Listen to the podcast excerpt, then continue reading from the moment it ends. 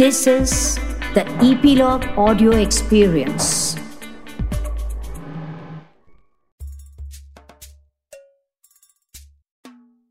Sheikh Chilli? Sheikh Chilli कौन था? इसका किसी को पता नहीं, पर शेख चिल्ली की कहानियों ने भारत में कई पीढ़ियों का मन बहलाया है। ऐसा माना जाता है कि शेख चिल्ली का जन्म बलूचिस्तान के खाना बदोश कबीले में हुआ था। वो लगातार घुमक्कड़ी। घुमक्कड़ी मतलब एक जगह से दूसरी जगह घूमते रहना। तो वो लगातार घुमक्कड़ी करते थे और यही घुमक्कड़ी उन्हें भारत ले आई थी और फिर वो हरियाणा में रहने लगे। दरअसल शेख चिल्ली एक रोचक चरित्र के रूप में बच्चों के बीच बहुत लोकप्रिय है। शेख चिल्ली को अक्सर एक बेवकूफ़ और ऐसे सरल इंसान बताया जाता है, जो किसी भी काम को ठीक नहीं कर पाता है। शेख चिल्ली अपनी बात बड़ी ईमानदारी और बिना दिखावे के कहा करते थे, और कई बार उनकी सरलता और भोलापन लोगों को हंसने पर विवश कर देती थी।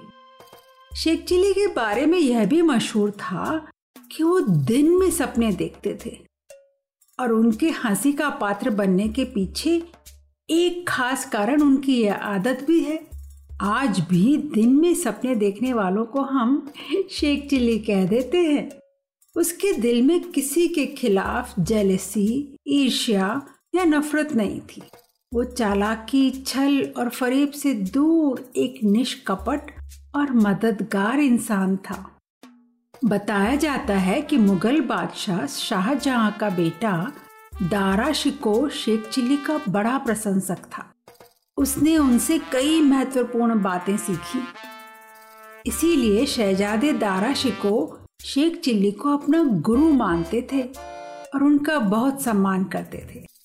और कहते हैं शहजादे ने ही शेख चिल्ली का मकबरा हरियाणा के कुरुक्षेत्र में बनवाया है। बलुआ पत्थरों से निर्मित यह मकबरा मुगल कालीन वास्तुकला का एक शानदार नमूना है। सच बात तो यह है कि हम सभी में शेख चिल्ली का कुछ न कुछ अंश है। इतने बरसों से शेख चिल्ली की लोकप्रियता का शायद यही सच्चा कारण है। कुछ गुदगुदाते हुए शेख चिल्ली के किस्से मैं सुनीता आपको सुनाने आई हूँ। कुछ आपने मुहावरों में सुने होंगे, लेकिन हर किस्सा, हर कहानी अपने आप में अनोखी है। तो लीजिए सबसे पहली कहानी। शेख चिल्ली, यह कैसा नाम? ऐसा कहा जाता है कि शेख चिल्ली का जन्म गरीब परिवार में हुआ था। उसके पिता बचपन में ही गुजर गए थे, लेकिन उसकी माँ ने उसकी परवरिश की थी। उन्हें बड़ा किया था। शेख की माँ ने बेटे को पाला पोसा था और सोचा कि उसे पढ़ाएगी ताकि बड़ा होकर चार पैसे कमाए तो उनकी गरीबी भी दूर हो जाएगी। इसी सोच के साथ शेख की माँ ने उसे पढ़ने के लिए एक मदरसे मदरसे मतलब मस्जिद में जो स्कूल होते हैं, उनमें डाल दिया। वहाँ मौलवी साहब शेख को बाकी बच्चों के साथ पढ़ाने लगे।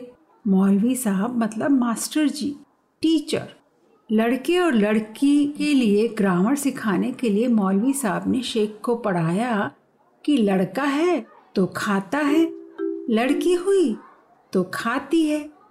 वैसे ही जैसे सलमान जाता है, सबरीना जाती है, आता है और आती है, खाता है और खाती है। इस बात को शेख ने अपनी बुद्धि में बैठा लिया था। फिर एक दिन एक गजब किस्सा हुआ।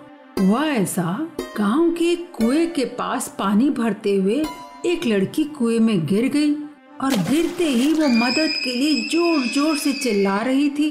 शेख ने जब उसे कुएँ में गिरा देखा और उसकी चिल्लाहट सुनी वो दौड़कर मदरसे के साथियों के पास आया और बोला, वो मदद के लिए चिल्ली रही है। जल्दी चलो, वो मदद के लिए चिल्ली रही है। शेख की इस बात को लड़के पहले तो समझे नहीं, लेकिन जब शेख उन्हें कुएँ के पास ले गया, तब सभी ने जल्दी से लड़की को कुएँ में से बाहर निकाला। लेकिन डर के मारे वो लड़की लगातार चिल्ला चिल्ला कर रो रही थी। उसको रोता हुआ देख शेख उसे समझाने लगा। देखो, कैसे चिल्ली रही हो?